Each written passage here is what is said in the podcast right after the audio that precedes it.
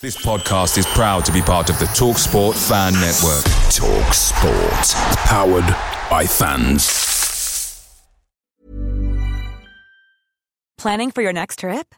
Elevate your travel style with Quince. Quince has all the jet setting essentials you'll want for your next getaway, like European linen, premium luggage options, buttery soft Italian leather bags, and so much more. And is all priced at 50 to 80% less than similar brands. Plus, Quince only works with factories that use safe and ethical manufacturing practices. Pack your bags with high-quality essentials you'll be wearing for vacations to come with Quince. Go to quince.com/pack for free shipping and 365-day returns. The Talksport Fan Network is proudly supported by McDelivery, bringing you the food you love. McDelivery, like McKenna, brings a top-tier lineup with Leif Davis-esque delivery right to your door, you'll always be winning with McDelivery. So the only thing left to say is, you win. Order now on the McDonald's app, and you can also get rewards points delivered too, so that ordering today means some tasty rewards for tomorrow. Only via app at participating restaurants. 18 plus. Rewards registration required. Points only on menu items. Delivery fee and terms apply. See mcdonalds.com.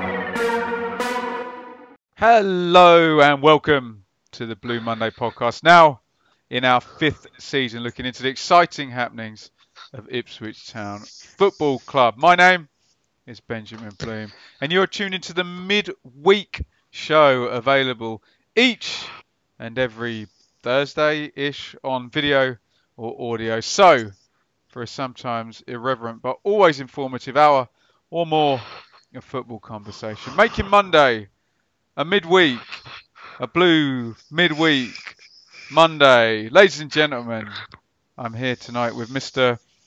Joe Fairs, the aficionado. I can't say aficionado, that's Dave's gimmick, isn't it? The expert on all things football manager, youth football, and just generally Ipswich Town. Joe, how are you doing? Are you tired? After midweek on a school night away game in MK. Yeah, I, I, have been yawning through the day at work. Sort of, I had to go on a site visit, and I just like yawn after yawn after yawn, which was awkward. I only got back just after midnight, but just the you then have to catch up on what was there by the time I actually go to sleep and calm down from driving, and then the kids start crying at quarter past six in the morning. It's sort of not a lot of sleep. Have you ever had that thing where you're driving home, you're literally falling asleep at the wheel, like have to stop the car, walk around it or whatever. You get in, you get home to bed, and then you can't sleep because your senses are all open. I feel your pain if you yeah. have. Yeah, I once went to um, Anfield on a Tuesday, Wednesday night for an England game. I think it was Darren Bent's England debut. It was, it was quite a while ago, and um, there was so much traffic getting away from Liverpool. The M6 was shut about four places. We got back at quarter to seven in the morning, wow. and had to go to work for. We had to leave for work at quarter past eight, so in hours sleep, I up think, for work. I think I can beat you just before we start the, the football. I did a gig on Seven Seven. Do you remember when um, there was a terrorism attack yeah, in the yeah. London Underground, and they basically closed off the entire M25, and I had to get from Essex to I don't know where it was. It might have been like it, it would have been like Dunstable or something. Not even that far or what have you. And we got down into it. I think it took like eight hours or something to get from Essex to Dunstable because once you once you'd stopped. You had just stopped. Um, but Joe, we um, we met last night. Um, and first things first, can you tell everybody about Alan the waiter and how hard it was to order a shandy in Wagamama Milton Keynes? Alan the waiter was over from Poland. would do do anything that he could to help us, and was very keen to make it as easy as possible. But unfortunately, they, that that didn't um, extend to knowing what a shandy was. so when I asked for one, it was a case of trying to explain it. It was like trying to teach my three-year-old how to, or my two-year-old how to do something, and he was trying to get me to have some cloudy lemonade. In Didn't know how to put the two things through on his little um, handset, did he? Then he didn't, didn't know how to put it through on his handset. He then had to go and check that they could mix something with beer because they're told they're not allowed to mix anything with beer. And I didn't really even want one that badly. It was just he was so keen to help me out that it just became quite a long process. And he um, managed to bring me a half pint of beer and a bottle of Sprite, which did the did the trick. The best bit of the conversation was when you realised this wasn't happening.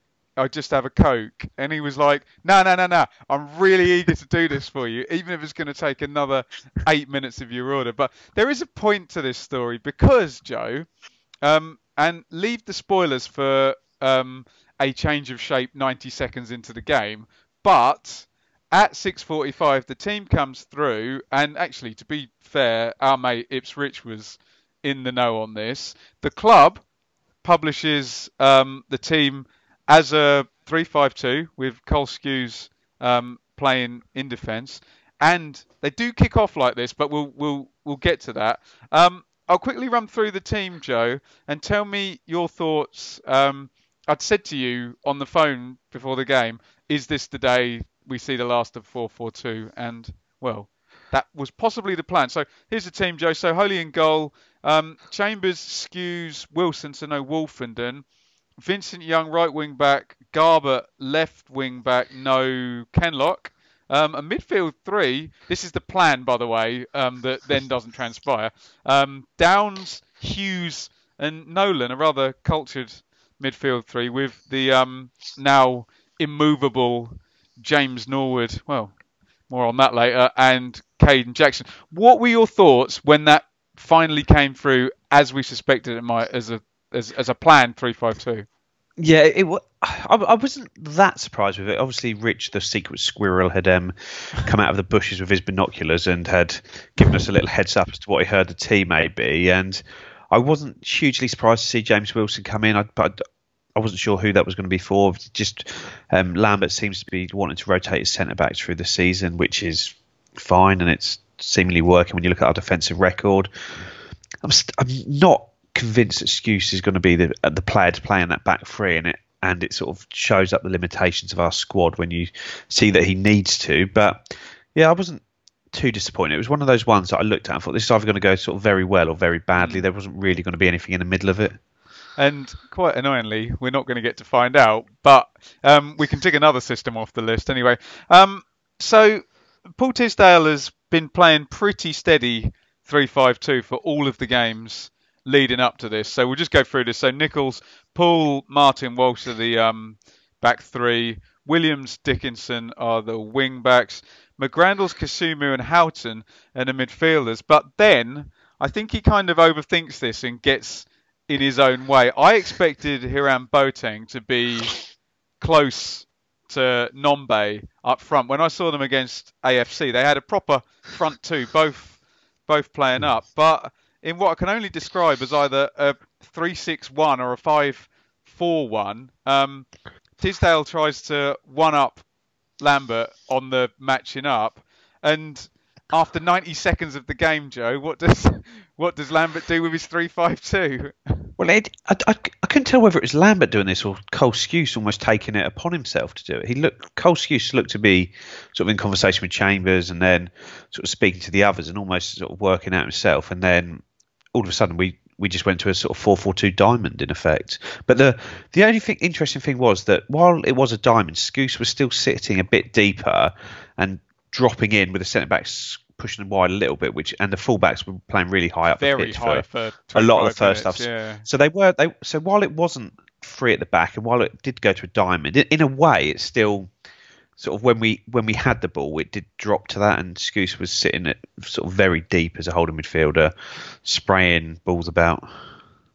Yeah, it was um, it was annoying, I think, because I was really eager to see that system play out. We've we've been trying to figure out um, the way you can get a front two in, and maybe you can get a, a number ten naturally in there, and not get outnumbered in midfield, and make use of your fullbacks and this, um, although fans of Danny Rowe and you know Gwion Edwards might not might not agree because this system doesn't fit them, it would have been interesting to at least tick it off and, and get to see it. But we, look, we'll come back to what may happen in the Gillingham game, and um, we'll get your get your thoughts on that. But Um, I thought Tisdale made a big mistake um, not having the two up and leaving one up against three centre backs because he pretty much surrenders the first half as soon as we changed to that diamond. And you're right, it wasn't.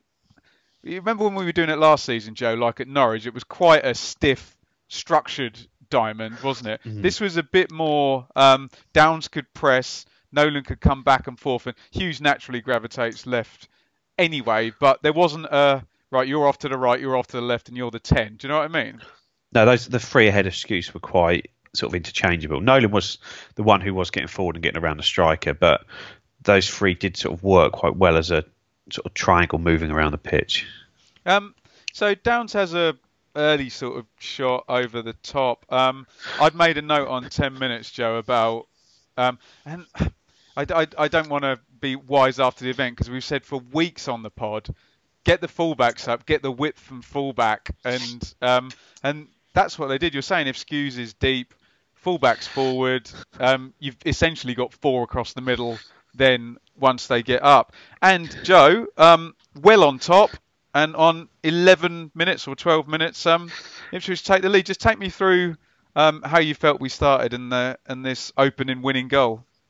Well, I, I, thought I thought we started really well. We were sort of really playing about, and that that midfield four was just sort of oozing quality. They they like Milton Keynes going to get near us in midfield. We were just sort of knocking it around them. Some really nice passing football, getting the fullbacks forward.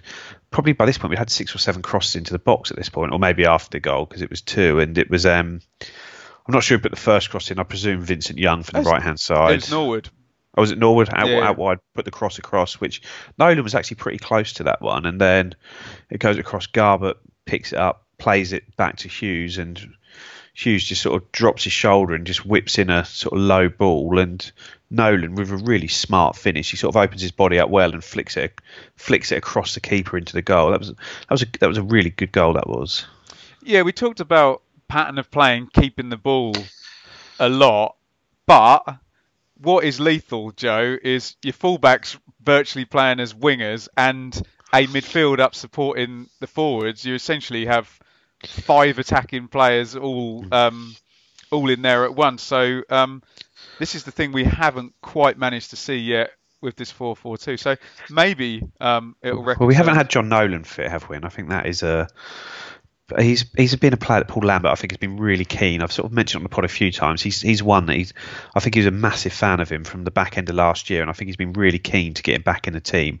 And you can see why because he is the one midfielder that does sort of look to get on the end of things and gets in the box, gets oh, ahead of the strikers Joe, where necessary. Even aside to that, I think he improves the ball retention of those other two of mm. Downs and Skuse, you know, because what Downs might lack in calmness, Nolan has, and what Skuse might lack in sometimes being a little bit overcautious with with the passing. Um, I think Nolan Nolan can help with that with receiving it in tight spaces as well. So um, yeah, I'm quite high on Nolan. Um, Joe should have been 2 0 up after 18 minutes.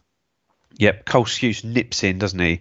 And I, I speak to my friends about this at the game. Like, how many chances have we had this year from a Cole Skuse especially or Flynn Downs just nipping in with a tackle, winning the ball and just setting up a counter attack from there? If you think back to the Shrewsbury goal, that was it's going to be another Skuse one in this half in. as well. and yeah, and yeah. we've just done it. We've just done it so many times where Downs and Skuse have just got ahead of their man, and Woolfenden's actually done quite well at it when he's played. Just sort of read the ball, get ahead of their man, and win it, and just set us away. And and Joe, people we're going to get asked about the second half drop off, but you've just made a really good point that one of the most creative things we do is a balmy high press from centre midfield, and of course that's going to drop off in the in the second half. You're not you're not going to be able to maintain that in games. But um, on to Norwood, um, decent ball in for for Jackson, and he's this is the dictionary definition of big chance on my stats websites, isn't it? Yeah, he's he's he's got to lift it, doesn't he? Sort of, he's in and he he doesn't really do enough. I think whether he's trying to go through the keeper's legs or round him, but this one has just got to be lifted high into the goal because, you, like I say, you've, you've got to score that, really, don't you?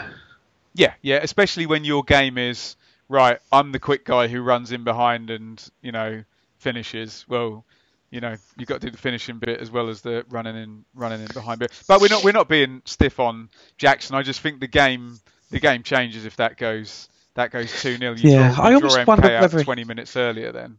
Whether he wasn't expecting Norwood to pass it because Norwood had quite a sort of straight run into the goal. Whether he, I was expecting Norwood to take a touch and almost have a shot from where he was because he hasn't been the most selfless player in front of goal this season. And It was the right call to pass though, wasn't it? yeah, oh, it's the right pass and he executed the pass well. And but like I said, Jackson's just got to lift it up. But he sort of made the run, created the chance, and sort of not going to be too critical of strikers getting chances. And the key the key point you've already made is this comes from a press and a tackle from centre midfield, not from keeping the ball, building up pressure and picking a team off. Um, 33 minutes down goes Norwood. Um, I suggested to you that he already had a knock, but you suggested that Jackson had had a knock five minutes earlier because Keane was all ready and they had the iPad all set up with the um, instructions for Keane. Um, they were already going through this and he was right ready to go. But um, Well, when Jackson went through on goal, he went. He had treatment. He stayed down after that, and the keeper sort of got Milton Keynes to pass the ball off the pitch, and he had he received treatment on the pitch from the physio, which is when Keane first went out and started Okay. warming up. So, but I don't know how far apart they were. You sort of lose track of it sometimes, don't you? Interesting. Um, actually, I don't because I write everything down. Um, that was 15 minutes of 15 minutes apart. So, um, but is it a groin for Norwood? That's what Lambert has said today. Groin. He said he doesn't expect him, and the way he is, he doesn't mi- miss many games, and he hopefully he won't miss too many with this. But I think he's got to be he's got to be a doubt for Saturday. A muscle injury on a midweek game when you've got a weekend game coming up And with a a, with a talking about rotation every press conference and, and well. with a week with a week gap after it as well. It's sort of like, is it worth the risk Mm. to to play him? Obviously, I'm sure we'll cover that later, but. Um, so Will Keane comes in. This is his first um, football as a as a fully fledged. Um, Came, he came on on Saturday. Oh, did he? Yeah, yeah. Oh, beg your pardon. I wasn't Yeah. there, was I? Um, how many minutes did he do on Saturday? About 20, 20, 25 minutes. So he's going to do um, he's going to do well over an hour here with all the stoppage time. And to your point, Joe, 38 minutes down slams into a tackle, and this is the one time I think in the game where Ipswich marry high intensity pressing and good football because there's a lovely four or five passes. It goes out to Jackson down the left, who has looked quite handy at times in, in these positions. Obviously, set up that goal for Downs, and you love to see it, don't you? Striker on the left wing, right fullback, nearly getting across to the near post. Um, Joe, is this the upside that's going to convince people like me who are still like, how have we got so many points? I'm not convinced. Um, this was great football, wasn't it? Yeah, this, this was brilliant. It was probably the best best move of the match as well. Sort of the pace and the intensity of the break. And Jackson again, he does really well. He he he sort of he runs those channels really well. But he also for the, for Downs' goal as well the other week, he he actually has a look and plays Yeah. a ball in. It, it's not just a You can when that flash fast. ball across. Yeah, it's, but it's, it's not just flashing the ball across to nobody. He's he is having a look, and Vincent Young made up a lot of ground to get there, and he was the only person to aim for. And Jackson picks him out, and Vincent Young just sort of under a bit of pressure. But he, I think he'd have been disappointed that he didn't sort of trouble the keeper with that effort. Yeah, great, great stuff. And this is this is the upside, isn't it? If you can marry all that stuff together. Um, chance for MK on 40. Garbutt a couple of times did have problems with Williams, the right wing back, who was a very willing runner off him. He gets free in the box. He should do better with this. Knocks it across the box. Um, and yeah, Nombe can't put it in. Um, we get to half time. Um, albeit I think Tisdale overthought himself and um, set Lambert up to make the change. Um, Ipswich really good value in that in that first half. Milton Keynes poor really, and I'm putting it down to that one up front business. Yeah, well, I think I agreed with Lambert that we should have been more than one up at the break. We sort of we dominated the half. We played some really played some really good stuff, especially in the midfield. We looked dangerous when we broke. The fullbacks had got forward. It had been sort of as close to a good half of football as we've sort of played this year. It's probably our best half of the season, I'd say. Um, so half time, um, Tisdale admits really he's got it wrong. Um, Bowery comes in um, for Dickinson, Brittain in for Walsh, and he matches up. So he goes to a back four and a diamond basically with Kasumu sitting, um, and Bowery joins Nombe up front, and they're going to be a lot more of a threat now in this half, and we're going to get the pattern that we've had in a few games this season.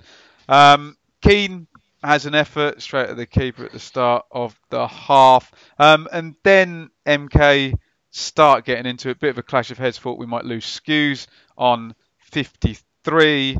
Um, chance here for Downs. Keane and Downs again. It comes from pressing though, Joe. It's Keane and um, Downs pressing. Um, Keane slides Downs in kind of right angle of the box. Could Downs have held that and picked out an option, or was the shot the right thing?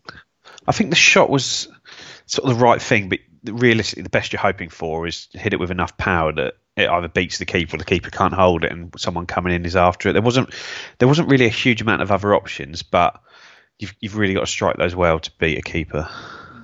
Um, 58 MK corner, big scramble on this one. Um, point blank in there just won't fall for him. And I had it pretty much from about the hour now. Ipswich are sitting in and um, defending the lead. Uh, Nombe nods off. Um, Bowery with a left footer. First of a couple of good saves by Thomas Holy. MK well on top here. Um, Georgiou comes in for Emyr Huws, Joe, and Ipswich. I, I guess it was supposed to be a 4-3-3 or a 4-2-3-1, but very quickly ends up. Um, Kayden Jackson goes out wide on about 69 minutes. Ends up pretty 4-5-1 looking for the rest of the game. Do you agree? Yeah, um, Jackson was. As soon as Georgiou came on, it felt like Jackson was straight out there almost, and sort of Nolan had just sort of drifted that way, and sort of looked like it was going to try and be a 4-4-2, but that soon changed, and it was 4-5-1, and Jackson was back with a fullback a lot of the time, with Keane pretty isolated. Um, MK dominating now. Really, they're having all of the ball. Um, Jackson goes out and Edwards comes in on 74. Nice counter here. Joe could have um, could have picked them off here. Georgiou, good strength. Nolan, good um, good stamina this deep into the game. Yeah. Um, gets down the side. Um, the real killer ball is for Keane that they can't quite manage that, but it goes all the way back to Edwards. Joe, you would have had a much better view of me of this shot. What happened? I, does he take a touch? I, can't, I think he takes a touch and then gets it blocked or hits it first time and it's blocked. But it really had opened up that had he just, he could have gone back to Keane as well on the ball as well. So where it's come all the way across from Nolan, Keane has sort of pulled himself back. That if Edwards were able to sort of square it back, Keane would have just been in and sort of certain to score almost. Hmm. Um, big chance for MK, probably the best chance of the game here. Um, it's just a big diagonal into the back post, but they've overloaded three of them on Garbutt at uh, left back here. Falls to Houghton and De Gea esque with his feet here from Holy. Really nice save, Joe. Yeah, from from our end, it looked like the guy just hit the volley and had um, sort of just dragged it really far wide, and then he got given us a corner. So, thought, oh bloody hell, he must have saved that. And then when you look back at the highlights, it's a really good save because it's really sort of well struck, and he hasn't really got. He has. It's, it's almost straight at him, but he's got to adjust to that and keep it out. And from sort of one side of the goal, he's got to clear it the whole way to the other side of the goal. So was a, that was a really good save. Um, Nolan embarking on some glorious shithousery around this part of the game where he does that thing of committing a foul and then pretending he's hurt himself and then he draws a foul and a booking a minute later and he's still Yeah. selling that his hand hurts. Um, here comes Agard for Boateng for MK. So proper, this is a proper 4-3-3. No wide players here, just three Nah. strikers on, um, three up front. Um, Nombe curls one from range, nothing doing. These are not that big chance, the long ball in. And I suppose when we talk about the defence in a minute, Joe didn't concede um, many chances. I've said clinging on and hanging on. Um, free kick, Houghton tries to catch out Holy. No one was catching out Holy yesterday. Um, Downs yellow down in your corner. And a marked header from. It was, um, that was never like Downs was so clearly fouled there that he's sort of taking the ball in the corner and he's in front of him and the guy just bundles through the back of him. The ref doesn't get it was a free kick and then Downs obviously obviously gives him a his opinion on it, which was um, obviously not that ideal. But then, and then later on, somebody else I can't remember. I think Edwards does there, and the exact same thing happens. He gives a foul. Later on, Downs is sort of fouled again. Well, Down, a foul is given against Downs even when he's got the ball, and Downs has a little kick out at the player, which could have been could have sort of seen him in trouble because he's now on four bookings for this season as well already. Interesting. Um, header from a corner in the 94th of 97 minutes in in this one, but um, for all of the, you know, maybe I'm reconsidering my opinion a little bit here. For all of the possession and the territory, just really that diagonal into the box and um, Mm. getting Houghton into the drop zone. Um, Joe, we're going to come on to the um, are Ipswich that good debate, I'm sure, in um, it, the league table and the points says that they're very, very good. Um, give me your give me your um, take on this game. Um, split it into two halves, though. First half, I thought sort of to keep things simple. I thought the first half we were very good on the ball, and the second half we were very good off the ball. We we sort of we played them off the park in the first half, and the second half we they they had all the ball, but without creating anything really. I know they had a sort of couple of chances. I think it just looked worse because from the Ipswich end, we were watching everything sort of happening at the far end, and it's difficult to gauge things, but like the people around me going, get into him, close him down, and all of a sudden a cross just drifts harmlessly off for a goal kick, and it's like you don't want to be committing to your man when he's just floating around 30 yards from goal, and the best he can do is just drift a ball off the pitch. And I'm sure you had a better view from where you were in the sort of prawn sandwich um, hot tea section that um, you could just we were never really in any danger. And whilst we weren't biting into them and pressing them and trying to win the ball back, we were quite content and comfortable with where they were with the ball and didn't really get into any trouble. Well, from my vantage point, Joe, there there was a sense of us sitting back, but the one thing that Lambert was constantly coaching was the kind of midfield team shape and getting people back behind the ball, you know, before attacks mm. were were developing. You know, getting wide players into the low mid low block position. Yeah. So we, It was, we were all, it was almost to- McCarthy-esque. I was going to say we were definitely to quote off the ball. Mick, we were sitting in, weren't we? But Yeah. um, how would this game have played out if um, MK had played two up front and both teams had gone three-five-two from the start? impossible to say, really, isn't it? But I think they didn't seem to have much quality at all. Where we we had a fair bit, so I'd have I'd have expected us to be able to outgun them if we'd have played the same formation, just with the quality we had on the pitch. That seems to be the um, modus operandi of the season, doesn't it? Outgunning with with better players. Um, great, and um, just a quick one, Joe. It's just bizarre. I know it's always bizarre going to Milton Keynes, this beautiful stadium with no fans in it, but why were 3,000 Ipswich supporters on a Tuesday night um, uh, given to go up to Milton Keynes? Amazing. Um, no Yes. normal support. Yeah, it's definitely no normal, but it's it's it's, it's an incredible sort of performance from the fan base again. Like they've been brilliant all all season with sort of how many tickets they've sold to games, and this is like I say, it's not school holidays, it's not the summer. I know it's quite a nice day, It's a so it was. Uh, place to get to as well. Yeah, there'll be a lot of. I, I know Ipswich does have a lot of fans that live in London and Hertfordshire, sort of yeah. in Cambridge, Bury St Edmunds, so it's not actually too far around from those places, but it's still still a trek on a Tuesday night, and it's but I say three three thousand six hundred was it there? It's un- unbelievable support Joe, really, and Load um, at least three groups of town fans in the bit I was sitting came and came up and said hello to me. As Yeah, well. so- there were more Ipswich fans there than like I say, we've got we've sold out for Gillingham on Saturday, which I think is two thousand one hundred. If you'd have swapped those two games round, we'd have still taken two thousand one hundred to Gillingham on a Tuesday night, and we'd have probably taken five five and a half thousand to Milton Keynes on a Saturday. The way the way the fan base is at the moment, it's say it's brilliant to see. Hopefully, the team keeps winning and the fans keep going. Hashtag no normal. I'm just going to post it every time we sell out an away end. Right, Joe, we've got no script here, and the plan is to just go through the game. And we've got a load of brilliant questions here. So let's try and we'll just go through questions and then we'll get your feel on Gillingham and Judge and Kenlock and Woolfenden and what you think possibly the system's going to be there. Um, Adrian Williams says, apart from Wycombe, I think we have five of the top six there come the end of the season, and Doncaster will replace Wycombe. Um, do you think, Joe, this is going to be one of those ones where it settles in early and there's a few ahead of the rest, let's just say? It, went like that very much in League One last year, didn't it? That the sort of top four pulled away, and then there was a sort of four or five behind them. But and Charlton came I really late, though, didn't they? Yeah, I haven't updated my League One ladder yeah. at the moment to check the league table. But um, yeah, Coventry look very good. Sunderland are obviously going to be up there with the sort of quality that they've got. Peterborough look to be oh, absolutely oh, flying at the moment. Frightening at the moment, don't they?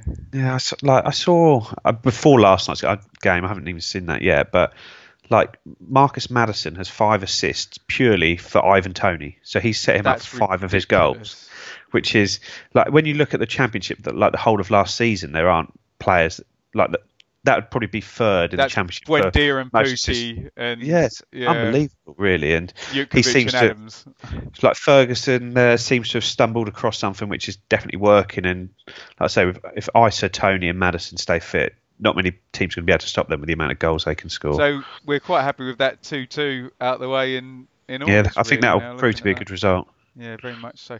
Um, cool. Uh, ITFC Analytics says, can you see Dozzell now being given another chance as a result in change of system, uh, which can easily fit him in now with Skuse and Downs protecting him more, um, and now has runners in front of him. Do you feel he can take the opportunity? So ITFC Analytics presuming either that you play a 3-5-2 and Skuse frees up a place, or Skuse and Downs are there, but there's a third third place in midfield. Is Huws, Judge, etc., Nolan all ahead of though? It's, it, well, it seems like that way at the moment, but I, I don't I don't doubt that Andre Dozzell will have more chances this season to prove himself, and it's just a case of making sure that when he does get the chance, he takes it. Mm. Um, he's not going to he's not going to not start a game between now and January, is he? He's he's going to get chances. The Ipswich Egg. What do you see Jon Nolan's role being now he is back fit? Well, he's he's definitely someone that's going to be a key player for the team because, like I say, he's, he's a player that Lambert has liked last year, and I'm pretty sure he'll be almost one of the first names on the team sheet. Probably is sort of somewhere between an eight and a ten, but with the midfielder with the most sort of sort of the least defensive responsibility and the most license to attack to try and get ahead of the ball because he's got the best knack for it and is the best finisher out of out of that lot probably. Mm. And he said today he could score ten goals at this this season if he continues playing where he is, and I don't don't well, doubt that Shrews- at all. He did that for Shrewsbury under Hurst, yeah. didn't he? And you would think this team will score more goals than Hurst's mm. Shrewsbury. Um, Arthur Pickthorn says, "How ideal would Daryl Murphy have been last night, especially in the second half? Just feeling nostalgic. Nothing against Will Keane. Do we have? Um, I th- I thought Keane looked all right last night. And do we have that player, Joe? If we're consistently gonna go hell for leather in the first half and a bit more defensive the second, do we have that that outlet in Keane or maybe Norwood, I suppose? Yeah, I think Norwood is the sort of player that will put himself about and sort of hassle defenders and sort of keep that keep the pressure up. And Keane is a player who's got the sort of quality and the touch to bring it down and allow allow other players the time to join him, but probably not sort of as well as Murphy did it. But who does? Sort of, yeah, yeah. That's that season for Murphy was unbelievable, really. Um, Paul says, question for Joe.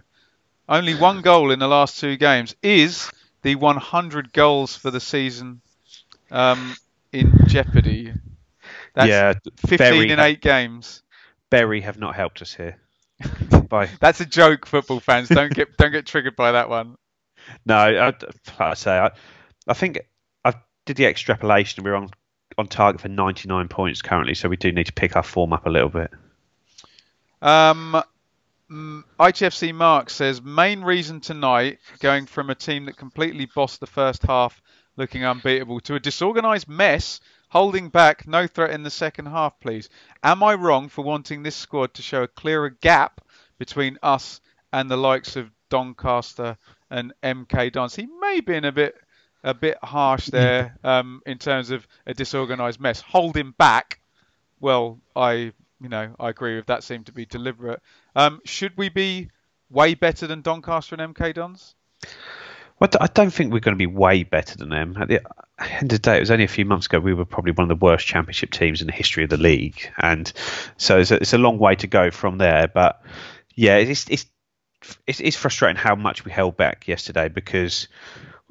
Like, but the thing is, if Jackson scores that goal, if one of the other things drops to it, and we're two 0 up and we sit back on it, then it's not a huge issue. I thought we were very sort of well organised sitting back, but just not not like I say not very good on the ball. We were good off the ball in the second half as opposed to both. It just depends how during the course of the season where I'm sure we all want to be is where we're sort of good on the ball and off the ball. Which And but we're still on a the work. ball for longer in longer in games. Yeah, we're, we're still a work in progress though. Yeah, and I mean this is the thing that I'm getting so confused about as these points just rack up and there's still a zero in the um in the defeats box and um well over two points per game now, well into September. Yeah. How how long did it, I know it's a different league, but how long did it take us to get 18 points Oh, last must season? Must have been Christmas, mustn't it? Probably longer than that, wasn't it? Probably. We had a load of draws though, didn't we? So once Yeah. the once the second win came at, against Wigan, um, Yeah. probably probably around then, wasn't it? But um, no. Uh, Jack Phillips says Nolan or Judge in the role behind the striker, and he says the diamond showed a more clear identity to our play. I agree with him on that. I thought, and I've been the one thing I have been a bit reticent about is the inability to control games. And some would argue that sitting back and not giving the other team any chances is quote controlling a game. I prefer if we did it more with the ball, but particularly in that first half, that's probably the best we've been with the ball this season. Um, anyway, to his question, Nolan or Judge in that role? Well, I think it's they're they're both going to contribute in that role, and Nolan can obviously drop in a little bit deeper. But at the moment, Nolan's Nolan played well there last night, so I don't see you be, be changing that. The judge is going to need to take his opportunity when he gets it, but I think it's probably going to end up something like Downs. Well, if we stick with the diamond, if we talk about it in that way, Skuse sitting behind maybe Downs and Nolan with Judge ahead of them, with Huws coming in as and when, and sort of having six players rotating across the four positions constantly. Sounds good to me. Um, Jack, I just, I just checked the stats. It was Rotherham at home. We when we beat them one 0 took us to 18 points on January the 12th. Wow. I was thinking about this. It was like five wins, wasn't it? And it's 10 months of season, isn't it? Which is Yeah. a win every two months. And Hmm. yeah, we may well do another seven points this week. Be nice, wouldn't it? Um, Jack Barham says, What formation do you think will now take place for the rest of the season? He says 4 4 2, 4 2 3 1, stroke 4 4 3, 3 5 2, or now, now the diamond is back. Or, Joe, are we going to see a whole hodgepodge of them? I, th- I think it's going to be horses for courses, really, and I think it's good. But I, th- I think we will settle on sort of, sort of going between the sort of diamond, the free, free at the back, and four three three. I, I don't think we're going to see much four four two going forwards. I I honestly So think we're going to get 4-3-3, away from Joe that. is the only one that allows people like Rowe and Edwards um, Yeah. to play properly in a in a sort Yeah. of wideish winger wingery position. Yeah, I think that would be the case. Yeah. Um, Matt Jones says, question for Joe. Aren't you very popular tonight, Joe? On on Football Manager, ITFC physio Alex Chapman always has a bronze status and takes a decade to get up to gold. Surely, based on the quantity of injuries this guy has to deal with every season, he deserves silver alone. Is your game that nerdy now that the physios are rated? I d well, the physios are rated. I don't know anything about these bronze and gold. Is- This might be on the on the mobile version of the game, or I only I only play the desktop, so I don't know anything about the gold, silver, and bronzes. But I always say, don't trust your assistant manager's view. Make make your own. Mm, I heard Tony Pulis say exactly the same thing on um, whatever that program is with Chris Kamara and Alex Scott. Trust your own eyes, he said. That was his advice to Jonathan Woodgate. Andy Gray brings up Samassi Abou and asks, wonder if Sabasi, Sabasi, Samassi Abou realised we were actually booing him. I think he did, didn't he? Boo earns. I was at Bramall Lane when Samassi Abou scored. Did he score at Portman Road ever? I don't think so. I think he just scored the one goal. I remember in the warm ups, he used to balance the ball on his neck and flick it about 20 yards in the air and catch it on his neck. He- and just do that for about 10 minutes. Yeah. Yeah. The best one was King Clardsey warming up, just kick ups for 20 minutes. Brilliant. No running, nothing. Um, Dommy Boy says, who should play alongside Wilson Saturday with a winky um, face? Seriously though, who would have thought a freebie reject from Lincoln would actually be more than a half decent player? Does he deserve a longer term contract based on early season form? Um, a wild reaction for Wilson last night, who I thought um, defended um, very sensibly where Nombe is quite strong and quite quick. He just booted it into touch, didn't he? And he got there first. He did everything, um, sort of Neil Warnock type defending, just kick it, head it, clear it. Yeah, um, yeah, Are the fans I- going overboard, or was this a really good performance by um, Wilson? Well, it was a really good performance. I, I, I'm not sure the fans are. Maybe some may be going overboard, but I, I thought he was really good. And he's. I, I haven't been massively impressed with him so far, but he's Reliable. obviously a perfectly capable League One centre half, but his distribution sometimes leaves a little bit to be desired. But and with regards to extending his contract, I think that's a sort of two-way discussion. He, um, I read something with him in one of the programs where he said he only signed till January because he doesn't effectively want to sign up to be third, fourth choice in the team. He's played what, five games a season now, including the cup game, and I think if we want to keep him to the end of the season, he's going to need to be playing a similar ratio of games. He's going to need to be, have played 10, 12 games when it comes to January if we if we want to keep him. And it's, once Nsiala's back fit, will will we be able to offer him enough football to stay? But we'll Doomsday see. Dave Diamond keeps saying injuries will come. Yeah, Um, no, no. He's definitely done enough to earn a earn a contract extension. It's just can we, can we keep him happy um, the, with him playing as much as he is at the moment? I'm sure he'll sign that straight away. But if Nsiala's back fit, how many games is he going to get? We're not going to rotate four, surely. It's still going to stick to three. Um, if we play a back three, we'll rotate four. Mm, But would Skuse be one of if we're playing a back Good three? point. Well made. Um, Joe, you weren't very high on Toto's performance in the under 23s at Burnley. Well, I, I obviously didn't watch the game, but it sounded like from their feed. It, it but according to Phil at those were the days, the local journos said that maybe Barry Cotter gave away one of the penalties rather than Nsiala. But Oh, the, the the live text was they don't look alike. Nsiala has given away a penalty, and then it was Nsiala clatters someone in the box, but the ref decides not to give a penalty, and then it was Nsiala gives away another penalty. And one of my big criticisms of Toto has been these rash challenges that he puts in, which cost us games last year. And he was QPR, unlucky yeah. to be punished for all his errors. But QPR, the penalty, Rotherham, the free kick when we lost in the last minute, Derby, the free kick that Red Tom Lawrence at, scored from, um, red card for Sheffield Wednesday, and everything he was doing was being punished. And you just can't be that reckless. Maybe you can a little bit more in League One, but he was the Burnley's two strikers on Monday were 16 years old, and he was gave away nearly three penalties against them potentially.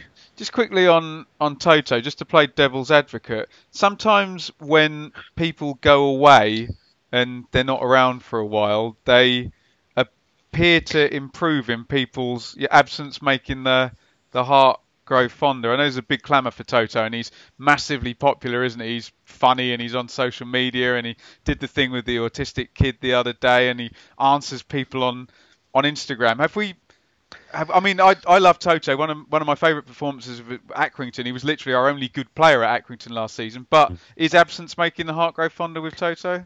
I, th- I think it's because he finished last season quite well, didn't he? The Okay, last few yeah. games of the season, he, pl- he played quite well, and then you expect him to come back, and there's going to be a good challenge between Chambers, Woolfenden, Toto, who's going to get the nod. And obviously, he had a muscle injury in pre-season, which I know Lambert was furious about. So I don't know whether that will have put him down in his estimation, whether he hadn't done his sort of done things properly and hadn't stretched properly to have that injury because that was one that Lambert mentioned four or five times. So I don't know, but uh, the way the way we're defending at the moment and the way Chambers and sort of Woolfenden are playing, I don't see how we go ahead of them. Four goals conceded in eight games. That's absurdly good, isn't it? When you look at it, the four, and the four goals, one is just from a howler from Chambers. The sort of a couple of good goals that Peterborough scored, and then who else scored? I Can't remember. Oh, AFC Wimbledon. yes, yeah, breakaway, yeah, Guinness. Yeah, World, so yeah. like I say, and we, it's not like like Holy has played well, but it's not like he's pulling off Bart levels of saves. he had his where, first really influential game last night. I thought actually, I thought I thought he played well his- on Saturday as well. Yeah, again, I can't Yeah, speak to that. Yeah. Um, Dylan asks, is it just me who feels that's always a bad way to start a question? Isn't it? Is it just me who feels that Chambers will be the biggest loss to this team if they got a long-term injury? Um, and he's talking about the leadership. Um, could you argue now that um, Norwood offers leadership through his kind of charisma? Skuse obviously offers leadership, and I sometimes think the way Downs presses that he offers leadership Yeah. and Mr. Kane Vincent Young on the ball um, shows a lot of far more experienced tenured players how to use the ball, doesn't he? Yeah. Jesus. Um, but Chambers' um, leadership would be would be a big loss.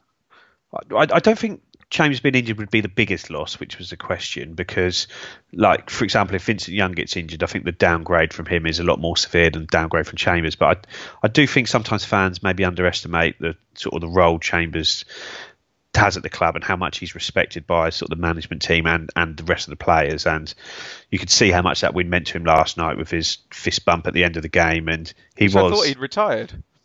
Well, now we're flying atop the league. Back he's got comes. to, he's back. But uh, no, I, I thought he's. I thought the last two games he's been really, really good. I think his distribution has been a lot better even in the Dave last two said in games. the Which Shrewsbury game as well that he rated his performance highly. I'd say he got Woolfenden out of couple, trouble a couple of times on Tuesday. He didn't on- last night because Wilson. Oh, sorry, on Saturday Wilson didn't get into any trouble last night, but Chambers Chambers was really good again last night. Um, blue soap, not really a question. Formations surely need to be flexible so that the team can set up on a game by game basis. Um, I do agree with blue soap. I just think that Ready to pop the question? The jewelers at BlueNile.com have got sparkle down to a science with beautiful lab grown diamonds worthy of your most brilliant moments. Their lab grown diamonds are independently graded and guaranteed identical to natural diamonds, and they're ready to ship to your door. Go to BlueNile.com and use promo code LISTEN to get $50 off your purchase of $500 or more. That's code LISTEN at BlueNile.com for $50 off. BlueNile.com code LISTEN. Blue Monday are delighted to be partnered with Talksport Fan Network and NordVPN, giving you the best possible offering for browsing the internet securely.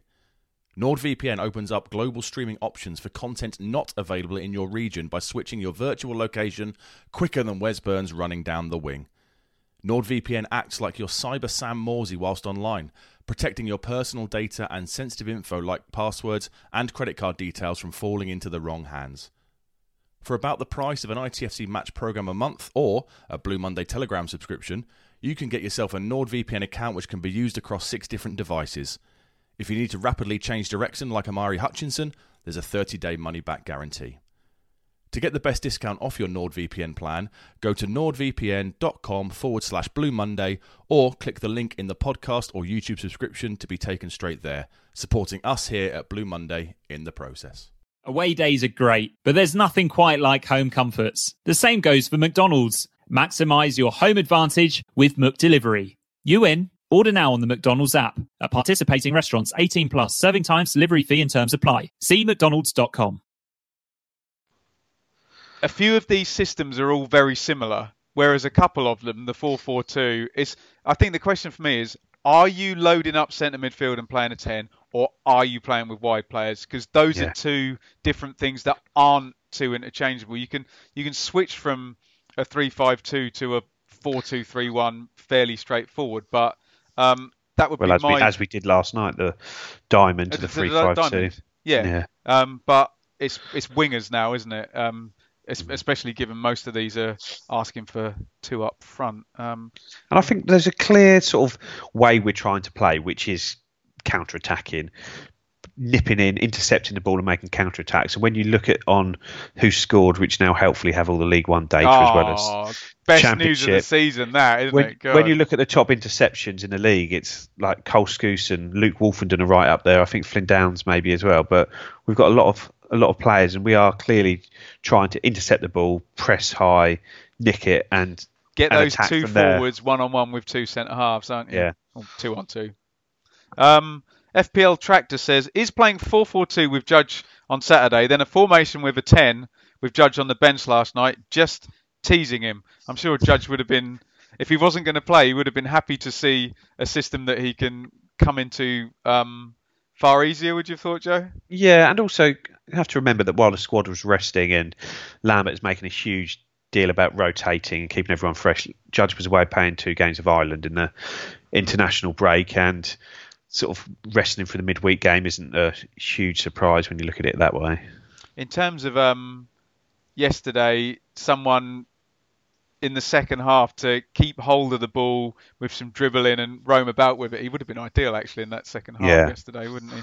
Um, at Ippy Blue says, shall we spend a little more time enjoying the winning of football games and the league position before we melt down about player selections and formation? I don't think anybody's having a meltdown, are they? Um, certainly, my um, my my thing that I've now had for weeks and weeks and weeks is um, that Lambert tried to create a possession-based style of football and you know playing through, and we thought with that Leeds game at the end of last season that that was the way to go, um, and that's kind of been turned on its head, Joe. And you've just identified the sit back, counter attack, get two guys up top, play quite direct, don't take any risks.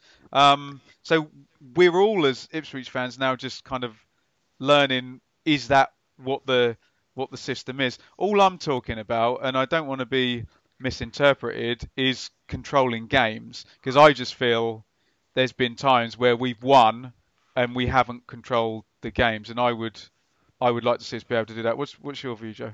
Yeah, I think um, I, can, I can understand the point about wanting to control the game, but I don't think we're going to be setting up as a side that wants to have a lot of possession. I think we are setting up to counter attack, and while we had a lot of sort of sort of not necessarily from yourself, but there was a lot of criticism under McCarthy that what we were doing wasn't sustainable because we weren't creating enough chances, we were conceding too many chances. I sort of I just got up on my phone, but the um, XG stats, sort of experimental free or at experimental three six one, tweeted sort of some league updates, and there was one about shots taken versus shots faced per match, and we are in the top two percent against Wycombe, sort of in sort of like green sort of to red. We're in the top section of that with busy attack, quiet defence. The attack and effectiveness with regards to shots taken per match and shots taken per goal scored, we're again in that top two percent. Defensive effectiveness, we are the best defence in the league in the formidable section By a mile, three and goals the ex- ahead of and then uh, the and ex- expected goals versus expected goals created versus expected goals allowed. We are again the sort of by a fair distance the best attack. Just actually just ahead of Wycombe, but us Wycombe and Gillingham are sort of well ahead of the pack, and defensively we're the best in the league. So, so all all the stats are pointing to the fact that we are creating good chances, we are conceding no real chances, and whilst we may be letting other teams into the games, and that can be frustrating.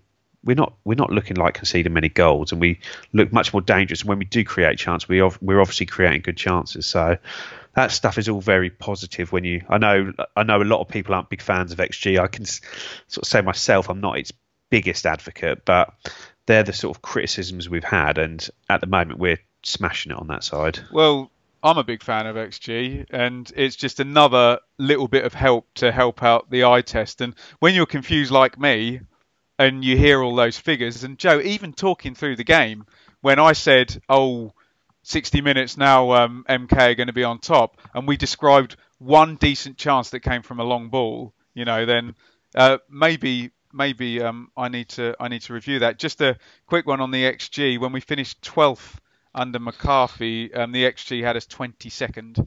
Thank you, Mr. Waghorn and Mr.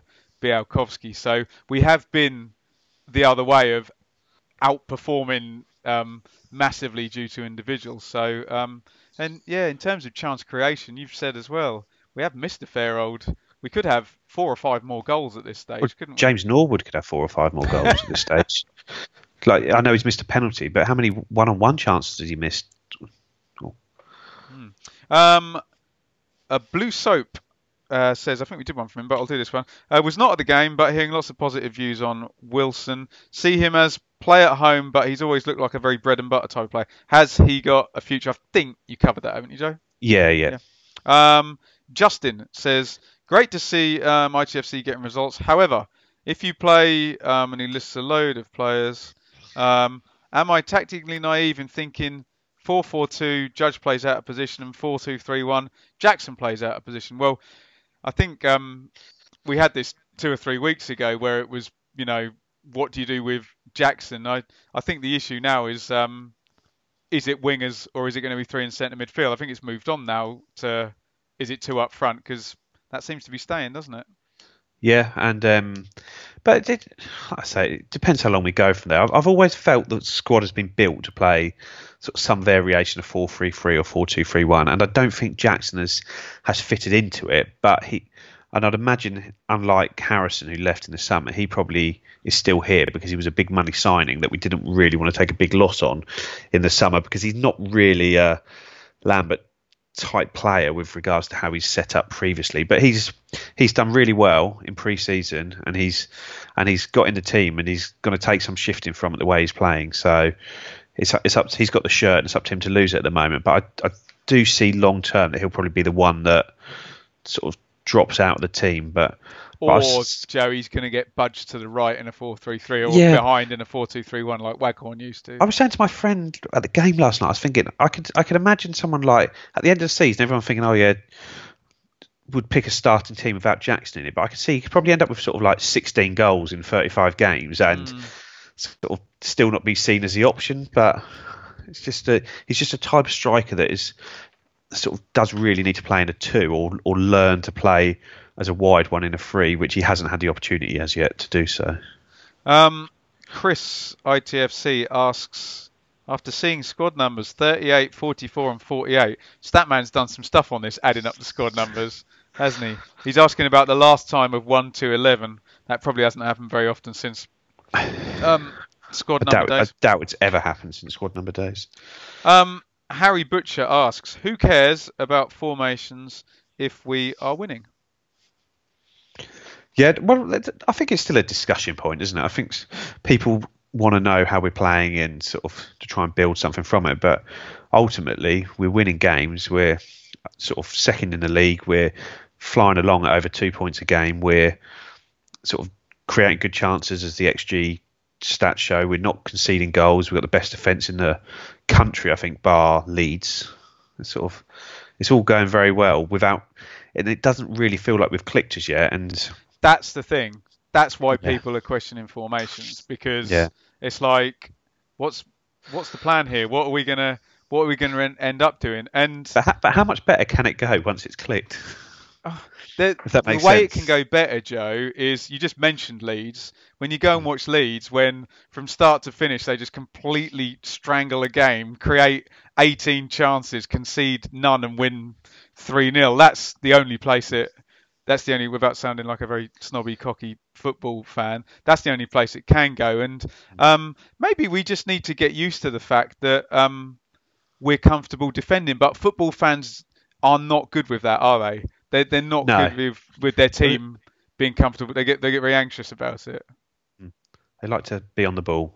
Yeah, on the ball, scoring three goals and relax at three 0 I think, with hmm. one minute to go. But yeah, I think I think you inadvertently hit the nail on the head. There is always this feeling that we could beat somebody six 0 or something at some point Yeah. if all of that football clicks for all of a game. If even that's a possibility with the with the pressing from centre midfielder. Uh, Matt says getting points when clearly having more gears to go is fantastic. Um, but whilst loving having so many points, should it be concerning that a cohesive display still looks way off? One thing is sure, when we do put in a fluid match, I've stolen his thunder here, we'll hit several goals. Does that kind of echo the previous conversation, Joe? It does, but I, I don't think it's an issue. I, I don't think it's a concern that we haven't had a cohesive. No, it's performance not. If- concern, If, if, a anything, it's the, oppo- it's the yeah. opposite. That it's a, it's it's excellent that, it's, that we haven't had what sort of would be described as cohesive performances yet, and we're still sort of much better than almost every team we've faced so far, and we're sort of flying flying in the table. It's it's much easier to try and implement sort of a more structured style that we want to do from a strong position. Imagine if we're sitting there and we're tenth in the league and we've got ten points from eight games, and the fans are starting to turn. We're not selling out away ends. Oh, it could be a lot worse. we're, we're we're trying to sort of implement this system that's not really working, and the, yeah, like I say, we could be in a hell of a lot worse position. We're we should be sort of very lucky and sort of happy with where we are. I think, and just in terms of defending the podcast, we just try and look at all angles. And if I went outside now and I found a twenty pound note, and then I walked a bit further and I found another twenty pound note, and then I found another one, I found three twenty pound notes, and I came in and you said you didn't find any tenors, Ben. We're still happy that I found sixty quid. You're just discussing the fact that they're all twenties and there's no tens in there. It's a relevant point. Um, and a stupid analogy. Scott Burley, great name. I always say that when he mails in. Um, our manager is good at PR, but does he actually know what he's doing tactically? Fact that we can only seem to play one good half, which suggests he doesn't know how to respond when the opposition changes it around him. Oh, he's really gone for him. We seem to be doing well despite of him, not because of him. Um, unpack that one, Joe. Well, I think that's massively unfair on Lambert. Maybe, but football management isn't just about tactics. It's about recruitment, getting the right players in, getting the right spirit in the dressing room, the right spirit at the club. And while maybe I say I'm, I'm sure there's fans that have concerns about him tactically. I, I don't think anyone can question the job he's done since the start of this season. I know, I think he probably should have got us closer to staying up last year. I, I, I think we went down a bit too easily last year, but he did a hell of a lot of work off the pitch in sort of building up the fan base. It seems that between Marcus Evans and Lee O'Neill and Paul Lambert that there's a very good working relationship. He's got his targets in and he's sort of like I say, we at the end of the day we are second in the league with a game in hand and like I say, while some of our fans and sometimes myself might not agree with the tactics being used, there's obviously a reason why we're using them, and they're obviously working. And Joe, I listened to this podcast the other day. Do you listen to those Tifo football podcasts ever? Yeah, I do, There's yeah. one with Steve Morison, and he said the one thing where fans get it wrong is they don't. Fans do not know what the instructions are. And Morison gave the example. Um, he has a whole bunch of fans yelling at him to go and press the guy, and the clear instruction he got before the game: don't press that guy. Yeah. Stand off. He's- let him have the ball. He's crap on the ball, let him have it because Yeah, he'll give it back to us effectively. Yeah. Um, we say about Lambert and tactics yesterday. Who's to say that this this whole sit back thing was completely completely the plan? you don't. No. No one knows. You don't know what the don't know what the instructions are. It could be Vincent Young and Garbutt go for it for 30 minutes, but when I tell you fold back and don't go forward anymore, you don't. You just don't know what the instructions are. No, and? I, like I say, I remember under the under the previous manager where there's games where we're sitting so deep and we're like, come on, and you can see him and his assistant on the touchline and they're G and the players up trying to push him forward and sort of trying to get the line up, but the players are dropping. And like I say, at the end of the day, these are sort of humans, not robots on the pitch, and they end up sort of doing what they want to do. And you can only you can only sort of lead the horse to water, can't you? And if they are nervous and they're worried about making mistakes and they've noticed a striker's got a little bit of a yard on them and they drop and drop and it's a, it's a structure. And I say it's it is what whatever the sort of criticisms are, it is working at the moment, and we are we're probably the best team in the league at the moment. And whether we've got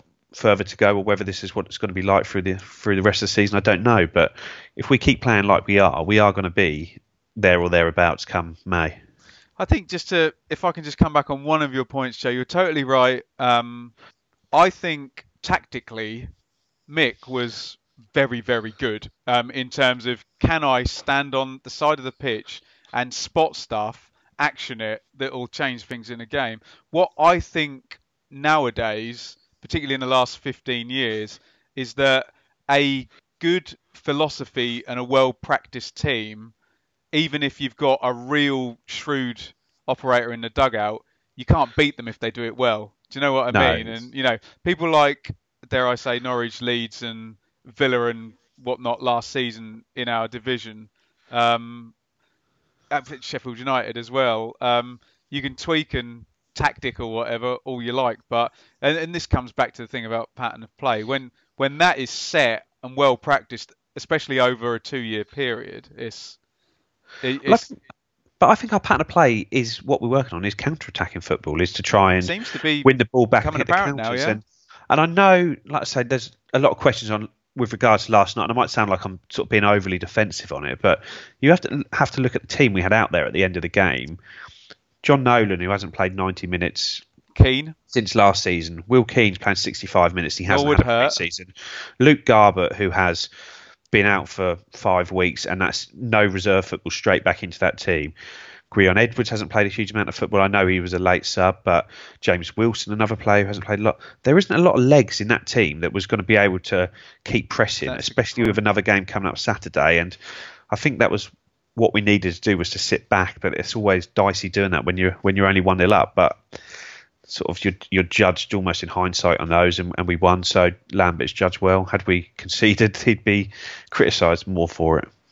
Um, sorry, this question's just come into my head. Do you think um, Kane Vincent Young could play even further forward than he does? I, th- I think He's he has. good, isn't he? He's like he's so two-footed. I, I, I don't think I've seen a player.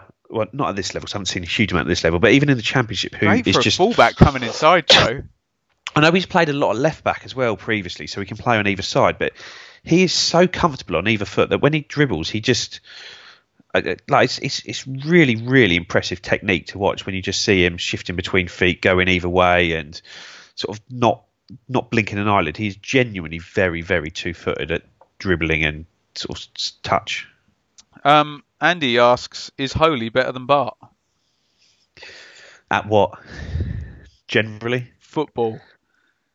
well, I think he's better at football than Bart, but Oh, Bart, Bart, Bart's a better goalkeeper, and that's why he's in the Championship and why Holy's in League One. But Holy is 26, 27, and he's sort of seems to have had quite sharp progress over the last two seasons at Gillingham. And like I said, there's definitely a lot to like about Holy, and I think he's he could be one of those signings that is a really, really good signing for us and stays here a long time. Interesting. Um, Benjamin says Huws had a comfortable performance, winning back possession, grabbing an assist. Um, could he be a valuable asset to our midfield? Um, I, I still think he ends the season not as the first guy, and he's still being, um, Yeah, you know, don't- in and out. I think. I, I, I, I don't know if if he can sort of put together a sort of a run of games like he has. Like I think he played against Spurs in the cup, Luton in the cup. Obviously tonight we've got another cup game against Gillingham in a little bit. If he can, if he can carry on playing, then you're not going to be able to keep him out of the team because he is just. Not only is he probably the our sort of best player when fit, if he can get back to that, but he's also left-footed, so it gives you that lovely balance in the midfield as well. Um, Thomas Eberling says, considering tonight's performance, which would you rather have going forward? Width with wide midfielders or more bodies in the middle of the park? What's your preference, Joe? I, I personally, I, I like bodies in the middle of the park when if you can play the ball neatly between them because I think that's so much harder to defend against. Where when you've got width, just, it can just be quite frustrating, just cross after cross after cross. I, I like my wide players to be able to cut inside and make things happen on the sort of interior of the pitch. I just think it's a necessity, Joe. This is League One, and as much as I love to see, everyone loves to see a winger flying down the line, don't they? When you come up against, I don't know, Accrington away, and they stuff three old, you know, war horses in the centre of midfield, your wingers aren't a lot of use there, are they? No, and also getting crossed in the box. A lot of a lot of players at this level are there because they are maybe not the best footballers, but heading, kicking, that sort of thing is, is just their absolute bread and butter. Um, Tractor Boy Pete asked about formation as well. Um, Ian asks, what do you think was the reason for our second half drop off?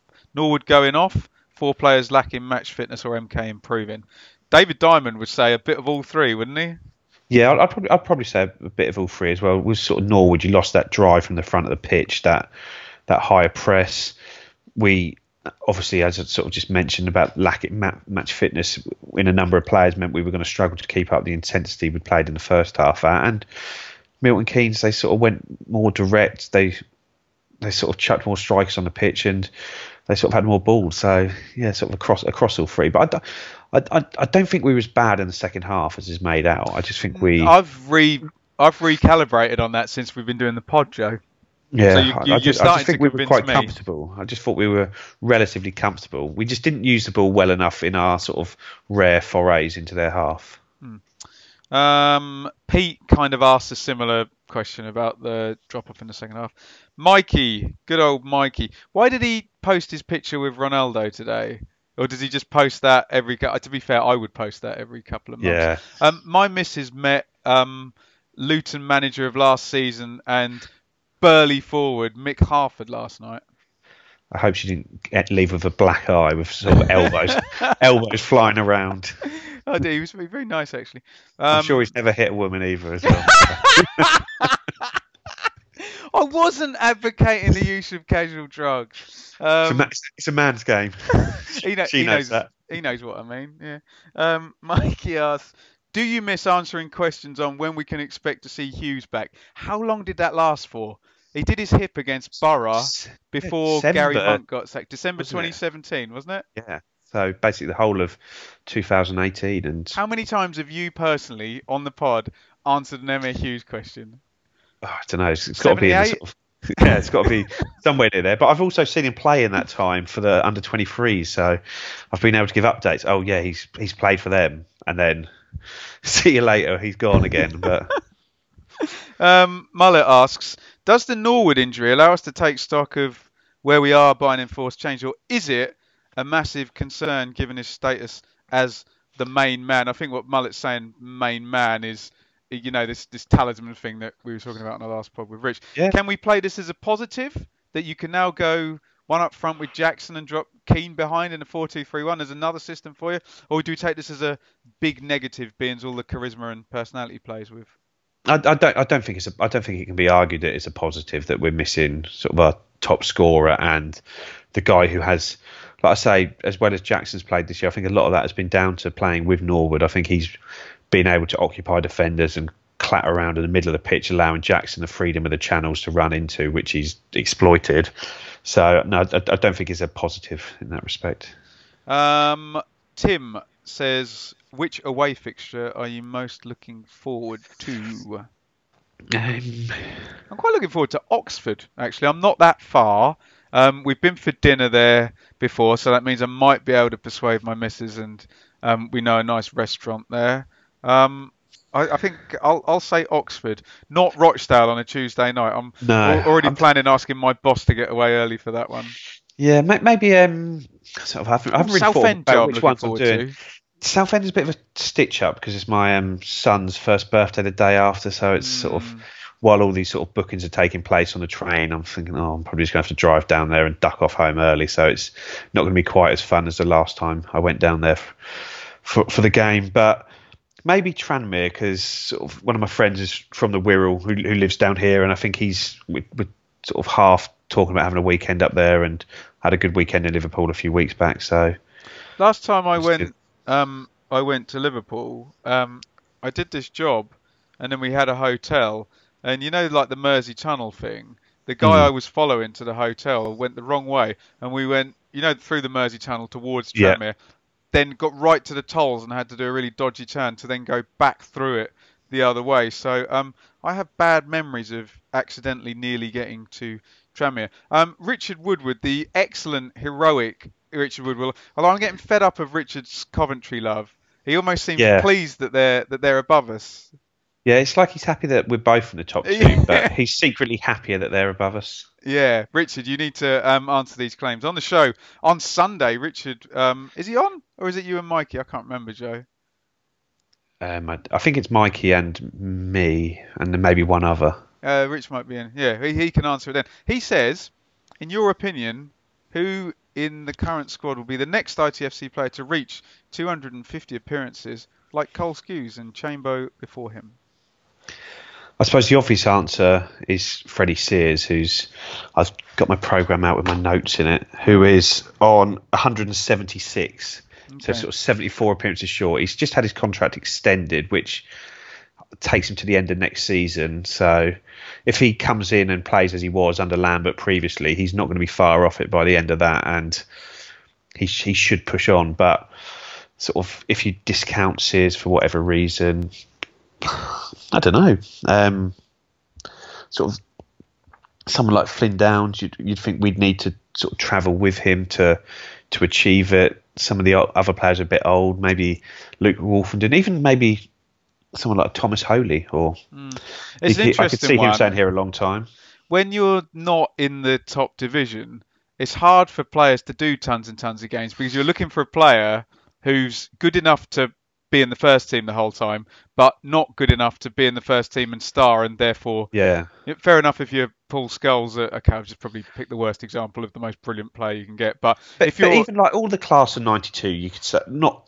I know Phil Neville ended up leaving, but sort of your Gary Nevilles, Ryan Giggs, Paul Scholes, they came into a team and then were able to excel and stay at the level required. Even when you look at Ipswich's record appearance maker Mick Mills, he was a player that sort of came through. I know he came across from Portsmouth, but admittedly through the youth system here afterwards, and ended up being one of the best fullbacks in the country, captain his country. While in that time, Ipswich managed to stay as a top, effectively six team in the country, and it's very very difficult to have your career tied to one team that doesn't excel. That was always my um, issue with Nugent scoring against us all the time. Was that you had to find this one guy who was um, well, we were an average to crap championship team for 10 years in a row. He was an above average enough to be promoted and then get sold back down every time. And mm-hmm. I'm like, the fact that he's even playing against us over and over again means he's not going. Oh, there we go. Enough of the news around. He's at Preston now, isn't he? He's gone back. Um, I'm sure I'll run into him this season at some point. Um, Michael Smith Says another injury, this time Norwood. Um, do you think Keane is ready for a long run in the team? He's, he's looked sharp in both games he's played, but obviously he hasn't had a big pre-season, so it's just minute, minutes under the belt that he's sort of trying to get. It's whether I don't, I don't know. I, I just can't see that we can risk Norwood on Saturday if if he's gone off with a muscle injury, and I think we're playing Tranmere at home the week after this game, and he's not going to want to miss. He's not going to want to miss that game, is he, against them? So goals a clock. Think, yeah, I, I, just I just think he's not going to play on Saturday, and so Keane is probably going to need to start, and we'll see what he's got in him. But he's look, he's looked he's looked very sharp when he's played, but it's, it's flagged. So whether it's a Keane for an hour, maybe you need to bring Jordan Roberts back into the squad and have him on the bench so that we do have an option on the bench to sort of allow Keane to sort of only play an hour on Saturday if if that's what's needed. I think you might need to dust off um, Guinevere again to predict what the hell Lambert is going to do on Saturday. So it is Gillingham away, and we spoke at length about this three-game week. How's he going to do it? Which players is he going to rotate? Out? Now, of course, you have the issue of that basically we played 4-4-2 for weeks. We were going to play 3-5-2, changed it after 90 seconds, and then this 4-4-2 diamond is in the um, in the run in. And let me make this harder for you. You've got Kenlock to factor in, Woolfenden, Judge. None of them played. I'm trying to think of any other big misses. No. Um, what um, is he going to do? Gillingham are 15th, 10 points from 8. As you pointed out, Joe, decent goal scoring total. They've got 14 in their eight games thus far. Um, draw at Bristol Rovers, win over Wycombe. Um, oh, Ben Pringle as well. Lovely. Um, what, what, what, are you thinking? What the hell system stroke team is he going to play? I'd, I'd, imagine it's going to be linked to what Gillingham play. I, I don't know what formation they're setting up with at the moment, but I'd I person I'd personally look to go with the diamond, sort of all, all things being equal, because I, I, do I do think that worked quite well, and it That's allowed too much of a move away, is it? That either? No, and it allowed the fullbacks to push on. So if you were to look at sort of the team last night, so if you've got Holy's going to keep his place in goal, obviously, mm-hmm. Vincent Young right back. I, pers- I, personally thought Luke Garbutt struggled at left back defensively last night. Defensively, I, very good going forward in the first. Yeah, I wasn't minutes, impressed with defensively at all, um, but if we are going to play it as a diamond and have the fullbacks pushing on, then you're going to need him up there instead of Kenlock.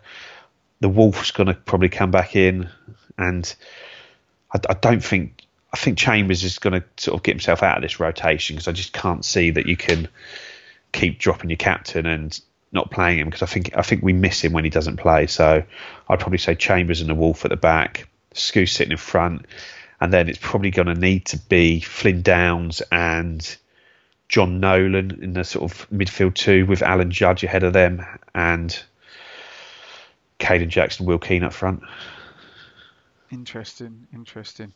Um, so you're off to Gillingham on Saturday. Mikey will be there as well, Joe. Um, and I think we've vaguely figured out who's going to be on the show this weekend. Um, it's a good time, though, isn't it? I know we have conversations about oh, what could we do better, what isn't convincing us, but by no means are we in the um, meltdown category on the podcast, and um, it's it's a fun time at the moment to to be an Ipswich fan. Would you agree, Joe? Oh, definitely, and you can see that by the sort of the the spirit in the fan base, the amount of away tickets we're selling, the sort of the even the home games. We, we, Twenty thousand to a League One game. I know we weren't quite there, but nineteen thousand there on Saturday. 24 against Sunderland. It's sort of unbelievable numbers. When you see the, I know that D3, D4 always tweets out the away attendances, the home attendances. We're top of that every every week. I, think it might be because we're sort of alternating home games with Sunderland, but we're taking more away fans than anyone in the league. And other than Sunderland, we're getting bigger home attendances than anyone. So, sort of really really good to see, and sort of a lot of hard work has gone on behind the scenes, and and the, the team are repaying the faith the fans are showing in them. So it's all, all good to see at the moment. And just a quick shout for Lambert. I was sat behind him yesterday, um, fist pumping, winning free kicks in stoppage time, and you know, just back to his. I remember when I the first game I saw under Lambert, I wasn't at the Preston game, was at Reading, where I actually thought we played really well, and um, things could have been a lot different if we'd have won that game. And he was an absolute jack in the box, and he looked like he had a little bit of the chutzpah knocked out of him as the season mm. went on. Nice to see him. Um, well, he gave a.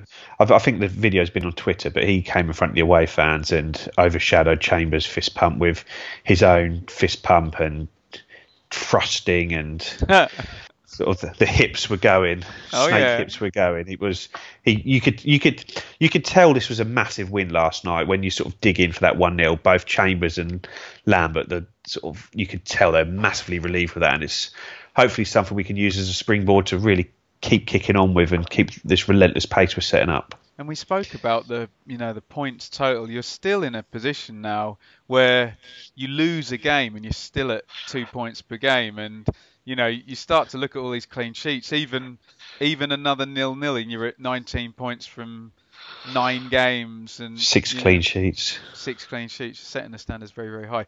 Right, Joe, absolute pleasure. Lovely to see you um, yesterday, and always a pleasure to share the pod with you. Um, where can the lovely people find you on Twitter and Instagram if you publicise that one? Um, I'm not really on Twitter at the moment anymore. I'm taking a little break from An it. Absence of leave. I'm what, still on. Why is that, Joe? just I've, just sort of got a bit bored of scrolling through social idiots? media. Or are you the no, idiot? I, I, still look on there, and I, if there's sort of comments to me, I'll still reply to them. But it's just more the inane scrolling first thing in the morning of just politics and Brexit and football and NFL and everything that's on there. So I'm sort of being a little bit more selective on it, but DMs are open. I'm always happy to speak to people about football, so I'll enjoy that. So at Joe Fairs on Twitter, and Joe will be at Gillingham. He has done the the three game week amazingly. Where am I? I'm at Millwall. I'm not that far away. Um, this um, this Saturday. Checking in the bar, uh, yeah, we'll we'll do actually. Yeah, um, they're playing QPR, so I probably um, Bart might be a busy boy given their shot count um, through the season so far. Um, follow me on Twitter at Benjamin Bloom. Trying to do Instagram, but I'm not very good. Um, but follow anyway. YouTube is the place though where you can pick up all the Blue Monday content and all of the other championship stuff I do. And Joe has sold it very well. I'll be at Millwall QPR on Saturday. If you want to check in with um, Bart and um, there'll be another Ipswich link somewhere that I can't think of. No, Alan Judge didn't go to QPR, did he? Um, we'll figure that out. Um, but yeah, join us again on Sunday. Is Simo Luongo playing for QPR? No, he's gone to Wednesday, hasn't he? Bugger. but yeah, it wasn't worth interrupting you for that. it's always worth interrupting me. Everybody knows that. Um, at Blue Monday ISFC on Twitter, follow us there. But hit subscribe on the YouTube channel, um, and we'll try and devise a way of live streaming this. Um, really put the other hosts on their on their toes. No mistakes. No mistakes live. Um, thank you very much for listening. Um, Joe, say something witty, um, amusing, insightful, and or pithy. Um, anyone for a shandy?